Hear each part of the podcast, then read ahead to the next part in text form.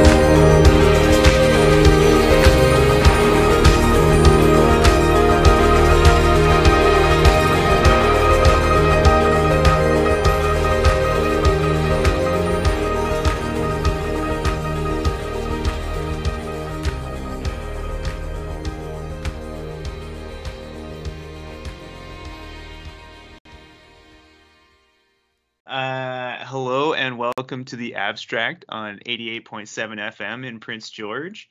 You can catch us online at cfur.ca, and we're doing this recording on the traditional territory of the Lheidli T'enneh. And uh, this week on the show, we have Alex Bevington. Hello, Alex.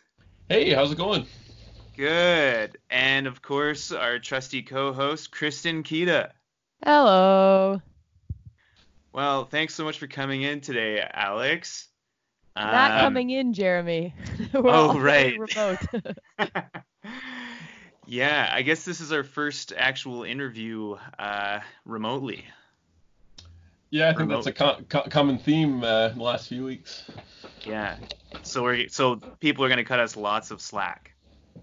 Let's hope so.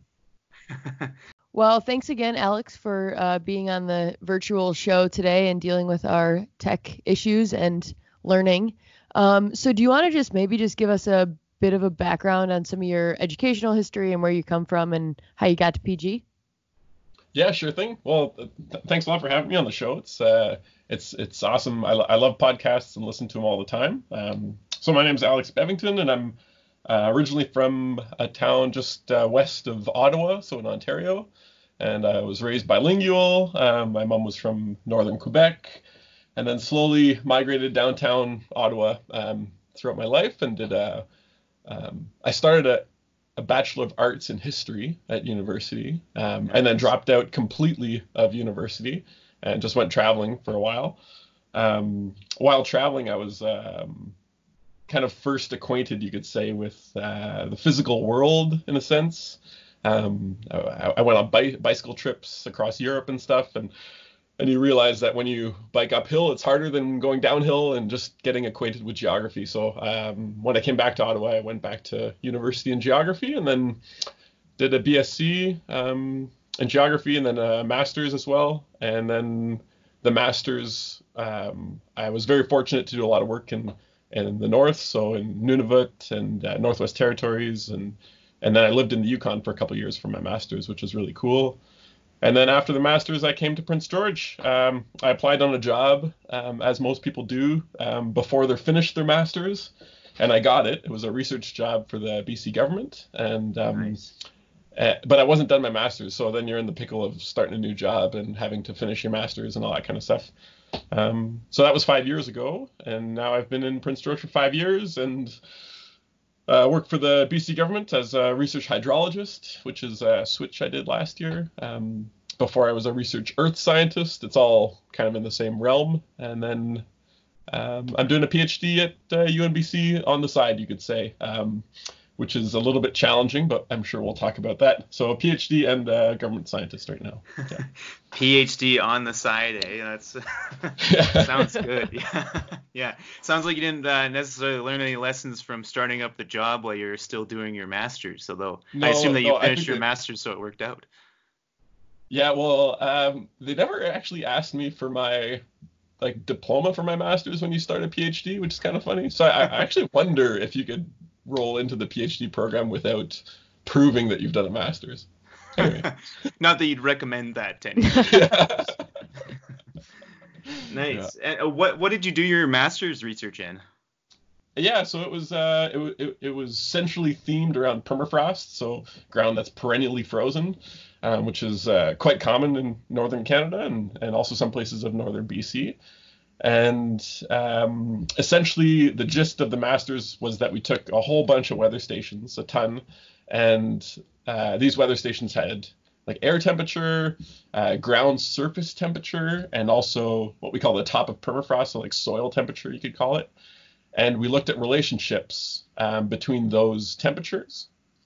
And so, somewhere with snow, for instance, would have a very different ground temperature than air temperature because there's a big uh, layer that's insulating the ground. But if there's no snow, your ground and air temperatures will be almost identical. And so what we did is we we built all these relationships at a whole bunch of weather stations and tried to model spatially the temperature of the ground so that we can map where there is and where there is not permafrost um, in in the Yukon. Um, but my original thesis title was to do that for all of the Yukon, and then my final thesis title was like for three small regions in the Yukon because I started out trying to do too much and then uh, had to rein it in. Yeah. Because you got to finish your masters at some point, right? That's the gist of it. Yeah, yeah. Did um did that project kind of was that kind of offered to you while you were finishing up your bachelor's then, or was that something you crafted out with a prof once you were finished? Yeah, yeah, good question. So that was like uh, something I really enjoyed out of my bachelor's was just going to do field work with some of my professors. Um, and I volunteered a lot, um, and that got me onto really cool trips all over northern Canada. And so that was a project that was sort of uh, um, a bit of both. Um, I'd already done field work for some of those weather stations in the Yukon before this project kind of um, came to light.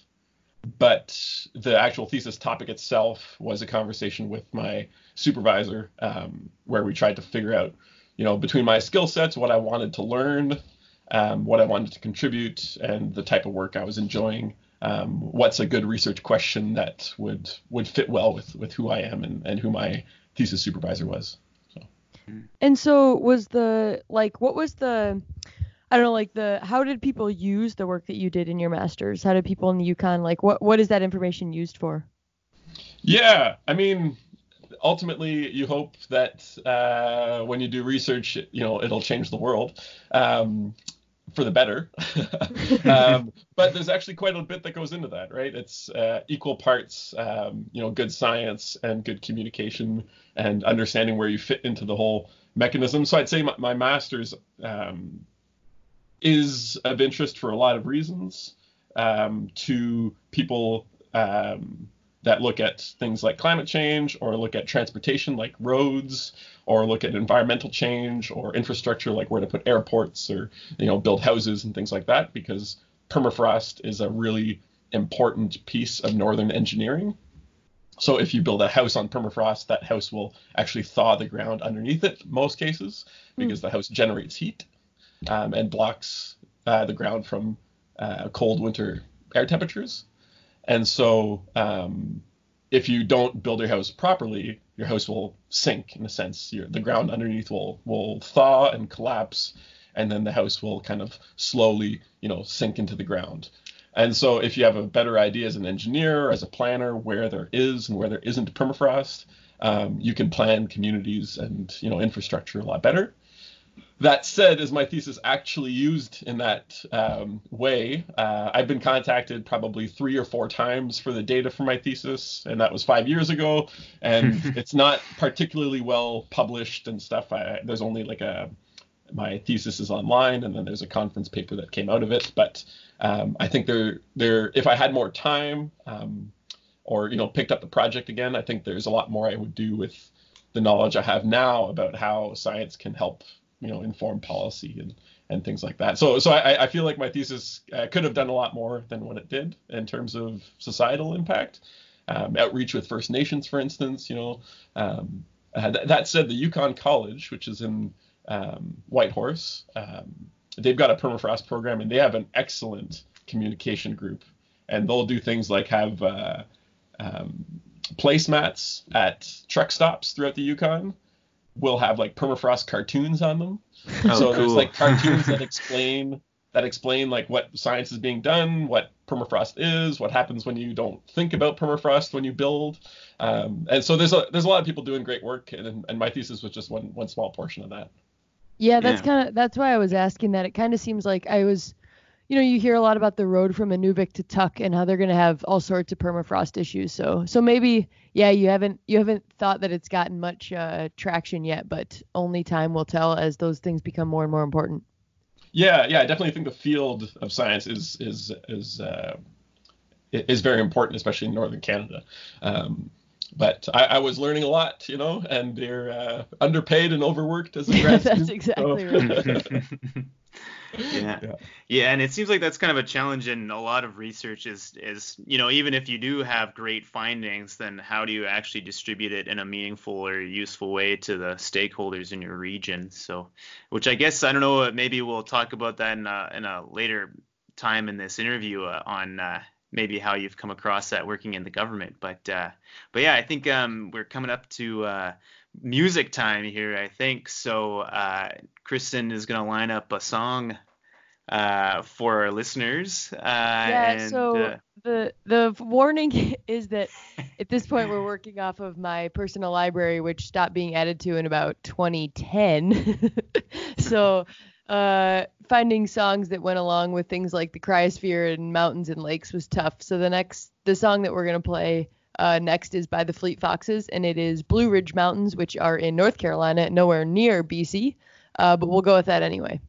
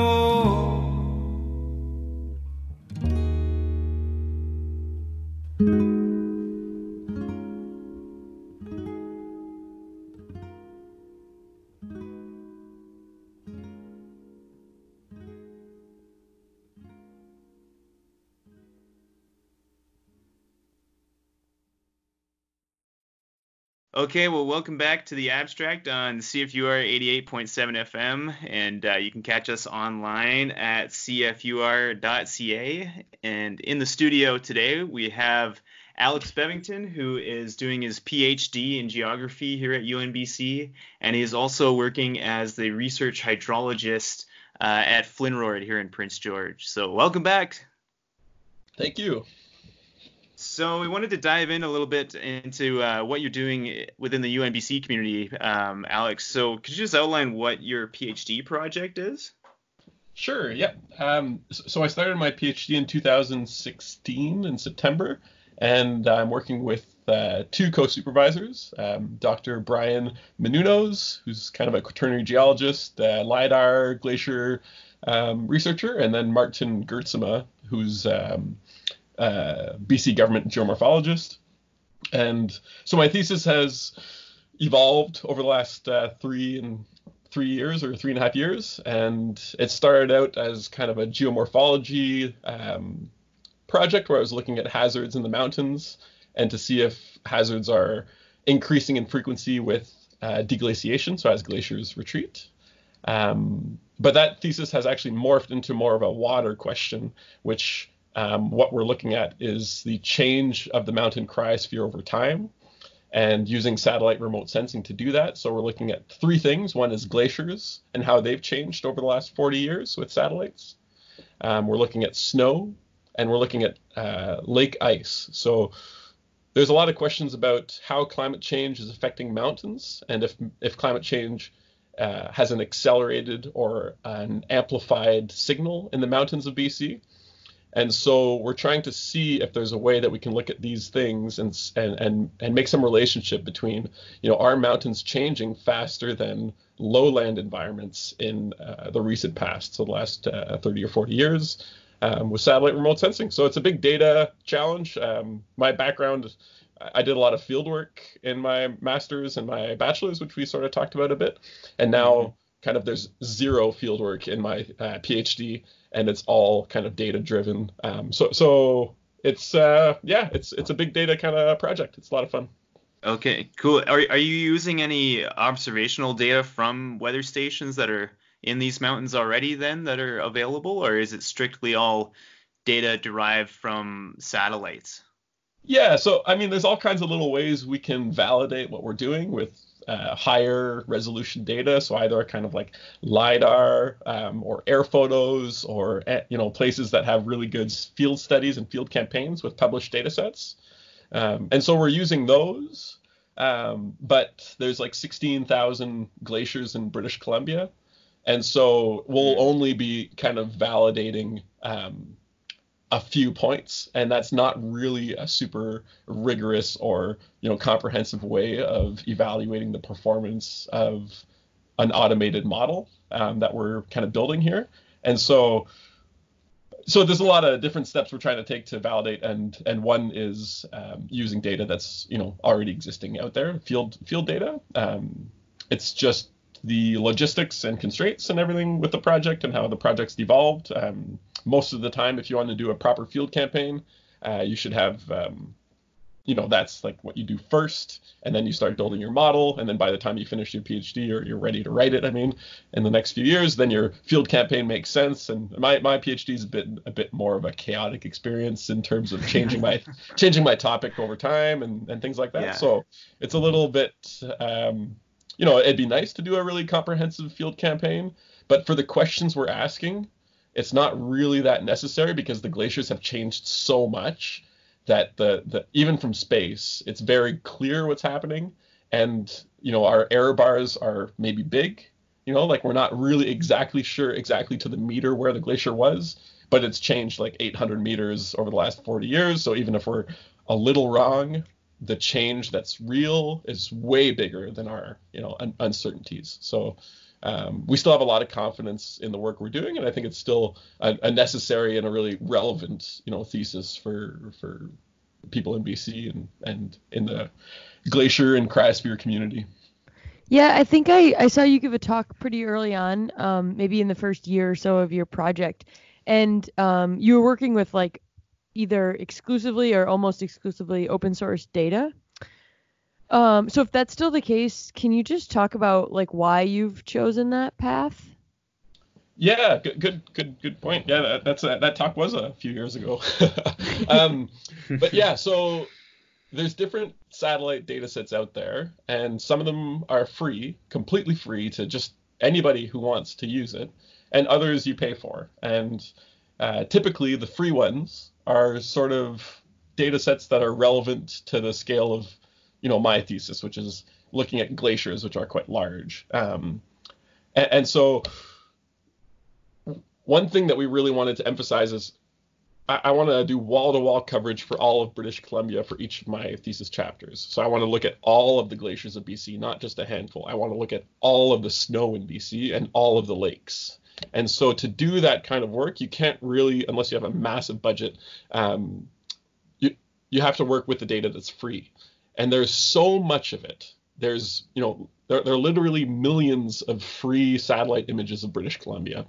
And so there's value just sitting there waiting for people like me or like anybody to you know take that imagery and answer these really basic questions about um, the landscape that we were kind of slow to answer right now like the last time the glaciers were mapped for british columbia was in 2010 and that was data from 2005 that they used so we really don't know where the glaciers are right now. And I would argue that there's no good reason that we don't know where they are because the data is free, it's easy to use. It's taking me a while to do it just because I'm a space cadet, but um, it, it's all just sitting there. And th- so there's there's all kinds of questions like that of just you know where are there you know forest fires and cut blocks and where are the rivers and the lakes and you know this kind of basic cartographic element um, that that this free satellite data is just sitting there, kind of waiting waiting for people to to use it.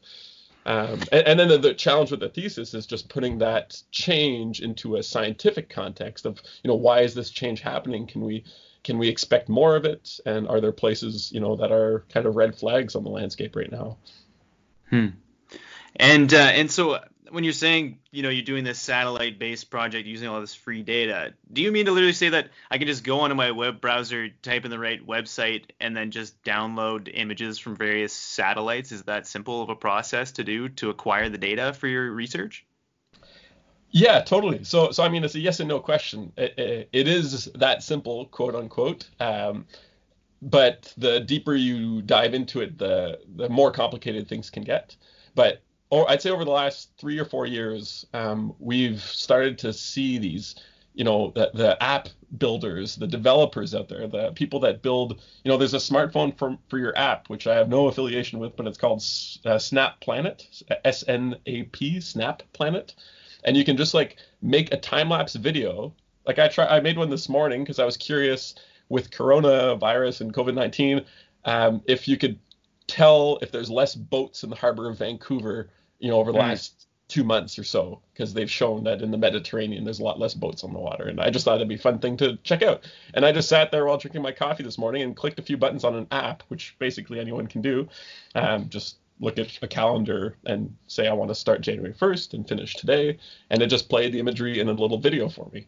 And so we're seeing more and more of these really easy to use little apps. Um, but that said, to do the you know hardcore science it does get nerdy eventually. You have to um, start debating, you know, pixel depth and things and all kinds of oh, nerdy oh, stuff. But but but but but there's uh, I'd say hand in hand with things like Google Maps and you know how everybody likes to use Google Earth and look at the imagery. Um, those types of technologies are just increasing um, because everybody wants to know what's going on on the landscape right now. Um, yeah. Right on. Um, and so I guess w- one other question, just to go back to your project um, before the the next break. Um, when you say that you you can't do a lot of field validation of the satellite imagery that you're using, is there a way that you can kind of cross validate? Like, say you've got data from one satellite and then you have data from the same place from a different satellite. Are you able to do some validation that way of your research, or is that not quite as valid or robust as having field observations? Yeah, hundred percent. I mean, it's it's always the gold standard is always field work, right? That's that's the best thing. Put someone out there, give them a GPS, and walk the edge of the glacier, the whole thing, right? And that would give us a really good data point. But that's actually incredibly difficult and sometimes quite dangerous to do. I've worked on a lot of glaciers, and the margin, the the um, where ice meets rock is actually, you know, there's often big cracks and crevasses that go very deep, and so. Although I am an adrenaline junkie and do enjoy that, um, if you're doing thousands and thousands of glaciers, you're right. The best way to sort of validate some of this work is to say, I've got an automated algorithm that does this for you know all of BC and it does it really fast and it's cool and it's nerdy. But now let's take some really good you know air photos or high resolution satellite imagery and we'll do a similar exercise and compare the two. Um, and and so that's part of my thesis is there's two satellite archives that we're using for the glacier work particularly. Um, one is Landsat, which is from the U.S. and it's 30 meter resolution, so 30 meter squares is the, are the pixels. And then there's Sentinel-2, which is from the Europeans, and it's 10 meter resolution.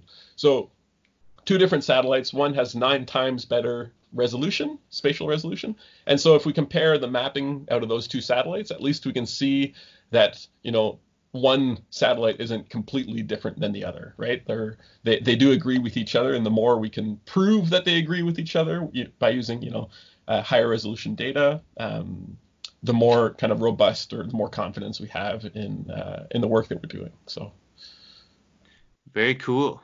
Well, uh, I think we're coming up on our next break here. So uh, again, you're listening to CFUR 88.7 FM, and this is the abstract. You can catch us online at cfur.ca and uh, come back after the next break to hear more from Alex Bevington. So our next song uh, comes from another Canadian favorite band from the uh, you know more mid two thousands range. This is the band Hot Hot Heat, uh, and like Alex talked about with some of those cold nights working up in the north, uh, this song is called "So So Cold" from the album Happiness Limited.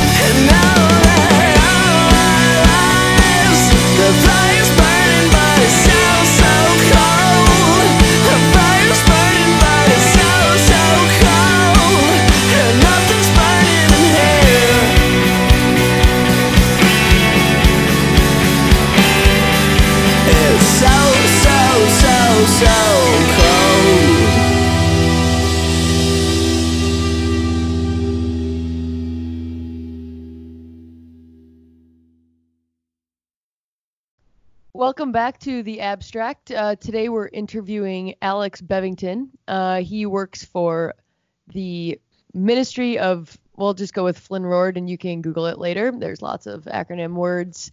Um, and so we just got done talking mostly about the work that you're doing on your PhD, but we're also hoping to hear just a little bit from you about some of the kind of interesting projects and probably diverse uh, group of projects that you get to do while working um, as a research hydrologist.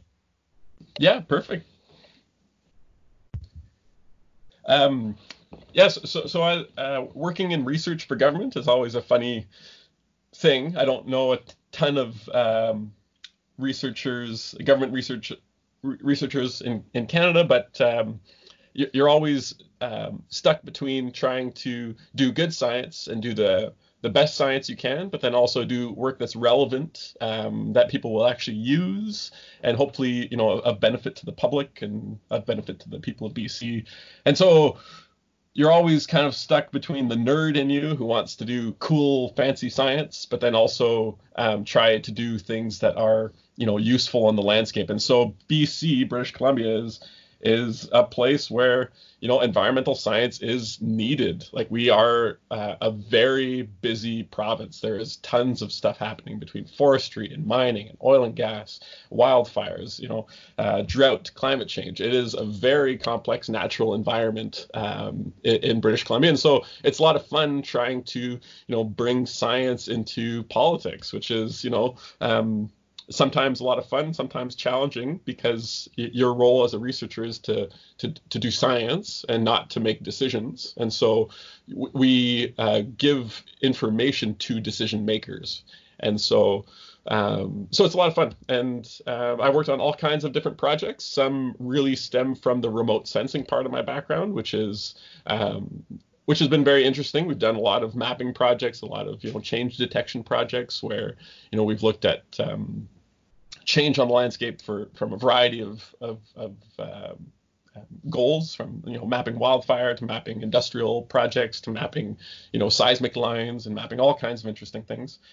And then um, the other projects, which are with my my new role as a research hydrologist, are more hydrology oriented. So some of those look at uh, stream temperatures and how climate change is impacting things like uh, bull trout habitat. And so we'll do some, you know, modeling of, of stream stream temperatures into the future. And um, others look at things like uh, you know, uh, dams and weirs and uh, water use. And yeah, uh, yeah, it's been interesting. There's all kinds of jobs, all kinds of projects, um, but it's always challenging to, you know, t- take science and be able to write very simple, you know, um, summaries to people that are completely not in the same technical field that you're in.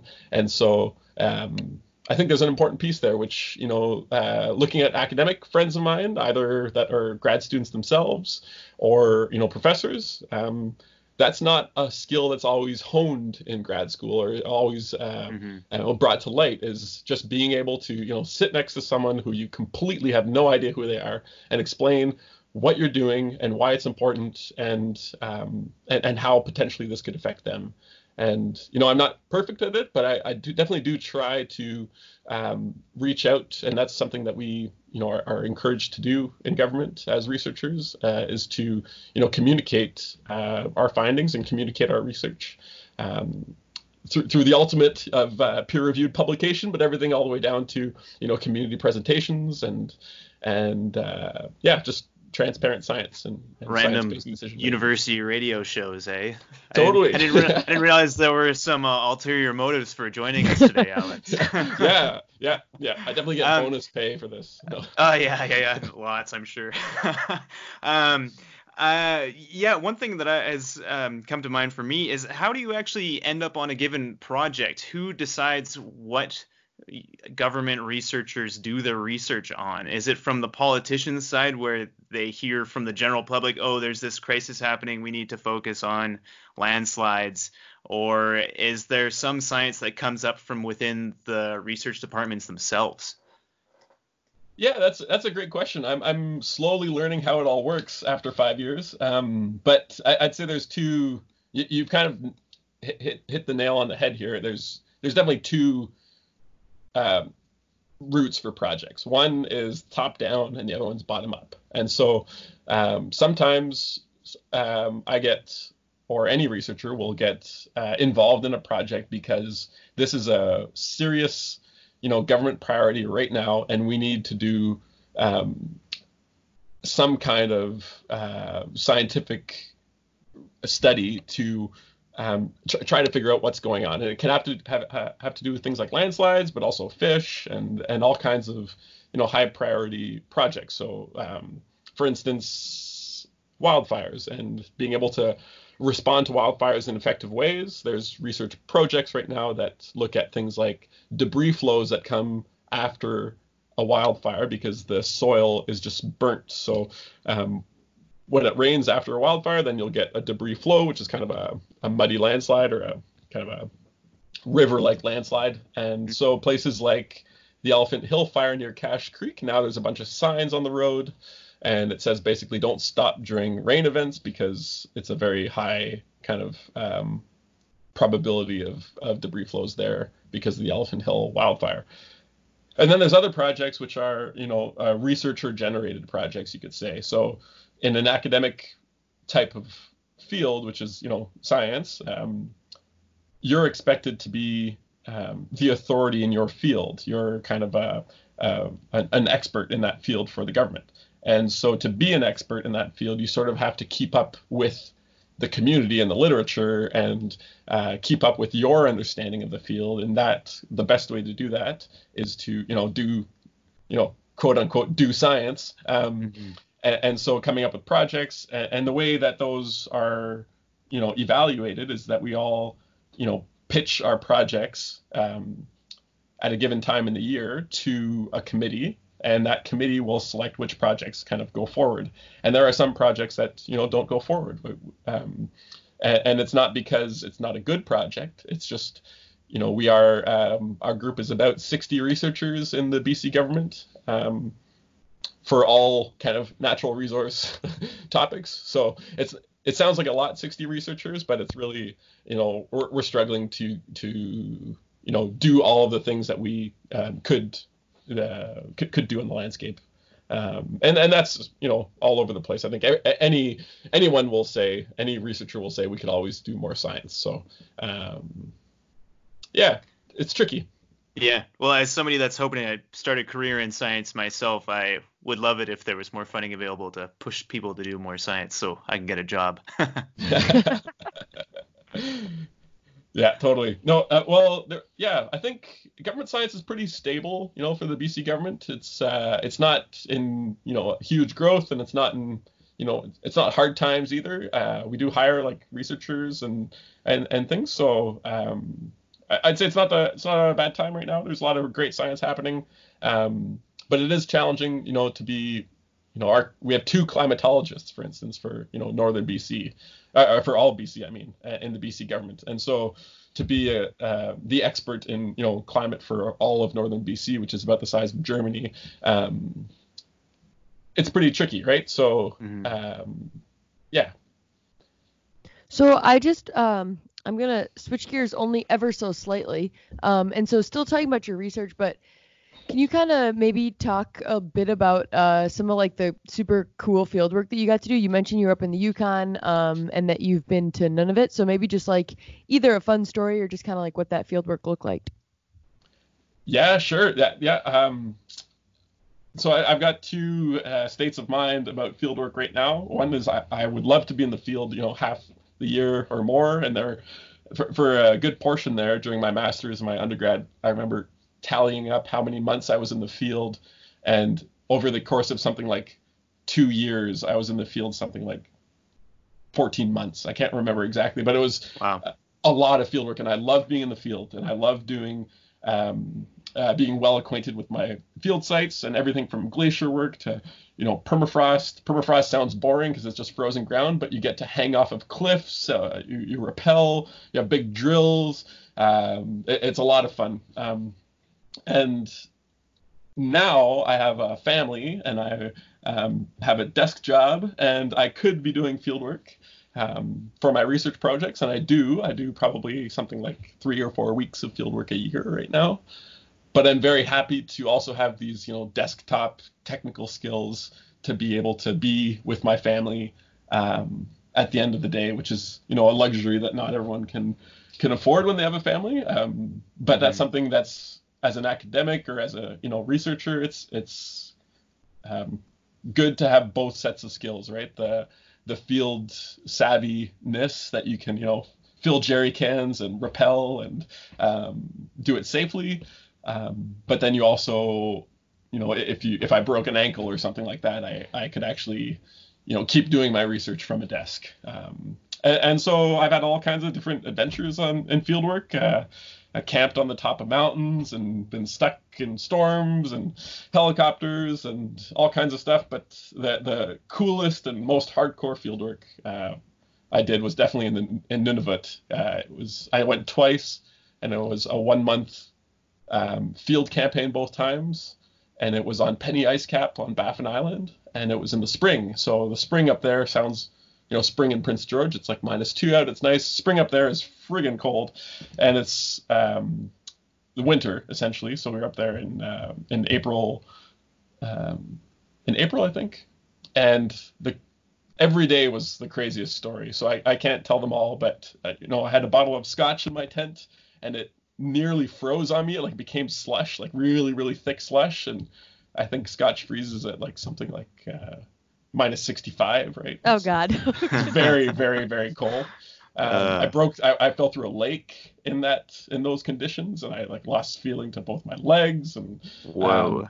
Um, we found a caribou uh, frozen in a glacier, like the antlers were coming out and it was in the toe of the glacier. And the toe of the glacier is the part that's melting out, so it's the oldest ice that's kind of flowing, uh, flowing downwards and melting out. So this is a caribou that must have fallen into a crevasse a long, long time ago, and is only now kind of melting out of the glacier. And wow. that was like one of the coolest things. Anyway, um, lots of fun stories in the field. If uh, anyone's listening who's an undergraduate student or um, early career and they're aren't a ton of job opportunities or you haven't found a job, you know, contact professors of yours or colleagues or and, and see if maybe they need a volunteer. I know it's not the soundest financial advice I have to give, but just get out in the field and and learn to love your field sites, learn to love field work and get those skills because that's not a lot of people have both the field and the kind of technical desktop skills and that hybrid is really really useful in uh, in environmental science. That is like the best advice ever. I took a, I think I was making like three or four dollars an hour uh, job out after my undergrad, but it, it did exactly that. It got me field skills and it got me in with the U.S. Geological Survey. So, not, totally. I think I made a thousand dollars one summer. It was. Oh yeah. you know, 14 hour days every day for four months. It was just madness. And at the end, I got, but they paid my meals and the travel and the flights and a lot of fun. So yeah, I highly recommend fieldwork. Nice. And so the last uh, skill set that I'm gathering that you have, which we haven't talked on yet, is how do you actually manage doing this PhD, doing the work for the government, while also uh, supporting your small family? I guess I gather you had a, a new daughter within the last two months or so, didn't you? Yeah, yeah, yeah. So I have a two-year-old and uh, just a little. Uh, how old is she? She's two months old. Yeah. So I've got two daughters now. Um, and the short answer is is by doing everything kind of poorly and being late on everything, but uh, everyone's very understanding. Um, yeah, it's challenging. Um, what, what, one of my first jobs was when I was 16. I worked in an overnight diner um, in Ottawa called Zak's Diner, and I uh, worked there on and off for like three or four, maybe five years. I can't remember. And I worked nights, and I worked Friday, Saturday, overnights, and it was like 6 to 4 a.m. or 6 to 5, it depended on the night. Great. and so I became a bit of an insomniac, and not to encourage anyone to do that or to become an insomniac, but when I started all of this kind of extreme multitasking, you could call it, full-time job, full-time PhD, and then you know slowly growing a full-time family, um, I thought I could do it all, and I thought I could stay up late and find hours in the day that nobody knew existed, so that I could be super productive, and that's just not real. You can't do that. Um, at the end of the day, you need rest, and when you're working, you know, full tilt, you can do it for a little while, but it's not. A PhD is long. A PhD is very long. Um, I think the average PhD in Canada is something like six years, um, and Wow. so to, you, you just can't burn the candle at, at that speed for for um, for that long. And so I've definitely had to scale it back and be okay with that. And there's something to be said about making to-do lists and not being apologetic about it and figuring out what, what your priorities are in life and and my priority number one is my family which i mean everybody um, um, will understand and agree and everybody else's pri- priorities are are usually you know usually families first and Mhm. When you can come to peace with that everything I just become so grateful for the time that I can work on these projects and try not to be stressed about the time that I'm not spending on them. Um, that said, um, how do you actually, you know, practically do that? Um, I have friends who have every 15 minute in their calendar is booked for a certain project and a certain thing. That's not me. I'm not able to time manage that way. Um, I need to be a little bit uh, last minute, It's a little bit um, uh, inspired. You know, I can't just like sit down to do science. I have to really um, have a feeling like I, it, it takes so much focus to do this kind of work that I can't just turn it on anytime I want. I have to, you know, find the time that's right to read. I, if I read a paper at the wrong time, it'll just go in one ear and out the other. And so um, th- there are times that I, I enjoy to read. Other times I like coding and programming. Other times I like to um, just fool around with data and, and play in a, in a learning kind of context. And um, and I, I don't have a, a, a great s- solution for anyone, but I, I have learned I've got a Google uh, spreadsheet, and so I can access it from my phone and from any computer, and I have every single thing I need to do on it, and I sort it by a whole bunch of different categories at the beginning, um, things like uh, the, the ultimate to do date, uh, like how long I have to do it, but then also interim to do dates, and is this a priority project, and is this a slow project, and then I just sit there in the morning, update my list, hit sort, and then I do the first thing on the list. Uh, uh, Huh. or if I don't want to do that thing, I'll do the second thing or the third thing. But there's you know 200 things on that list right now, or something like that, and Wow. and I just kind of like go through it. And some of them are really gonna sit at the bottom of the list forever, and that's just the reality of it. Yeah. they'll they'll Well, never make it to the top. Well, and certainly right now, while everybody's in isolation, I think a lot of people would resonate with uh, with what you've described here because it's yeah, there's no way that you can juggle it all, especially when people are are trapped in quarantine at their own homes while also teaching their children homeschool all of a sudden. Um, so I, I do like the uh, Excel spreadsheet method though. That sounds pretty good. Just let the uh, algorithms sort out the priorities for the uh, work tasks. yeah, I've tried a bunch of apps, and I, I don't I don't I haven't found an app that uh, that is as good as just a list. Nice. just a list of projects, and then you kind of rank them, and and at least nothing completely falls off the radar. That's the worst is when you forget that you have something to do, um, and then it just disappears. I, I feel so bad when that happens. So yeah. Well, I mean, at the least, uh, coming from you, it sounds like a list is more of like a data scientist version of a list, having being like a categorized matrix of uh, stuff. So it sounds like you've got a half decent system going there. Well, right on. Well, I think that's about it for for today. That's all the time we have. But uh, thank you so much for coming in, Alex. It's uh, really interesting to hear what you're up to and uh, how you're getting through it all. So thank you so much for taking the time to talk to us. Yeah, Hey, thanks, thanks. Alex. yeah, thank you for the invitation and thanks for putting on the podcast. It's a lot of fun and I enjoy listening to it. Oh, thanks so much. Feel free to tweet about us. Yeah, we'll do, we'll do. Taking us out from this episode is Thomas Wells, The Crime at Edmund Lake. Thanks for tuning in. Leaves were raked at the end of Edmund Lake for the teams to find the evidence of why they failed to rise. Run out and hide when they heard the voices calling from the flame trees. I could see if the lovers hadn't been to the lake escape to town. Take the greyhound with the coins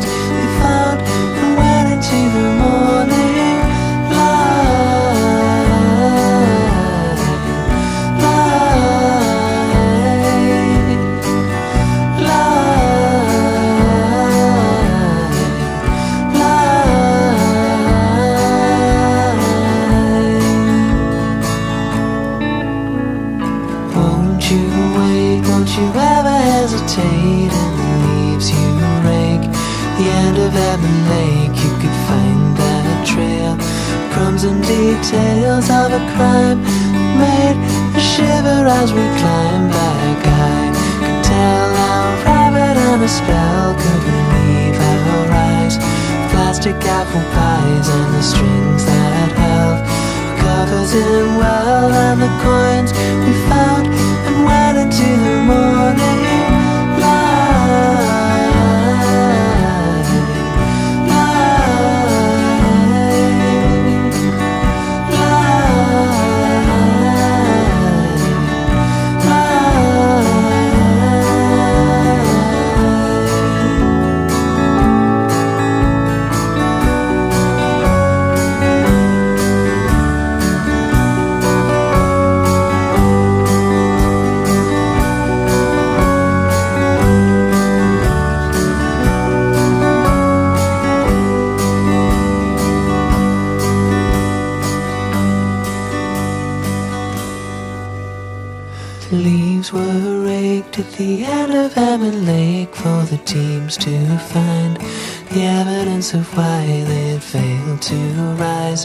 Run out and hide with the coins. They found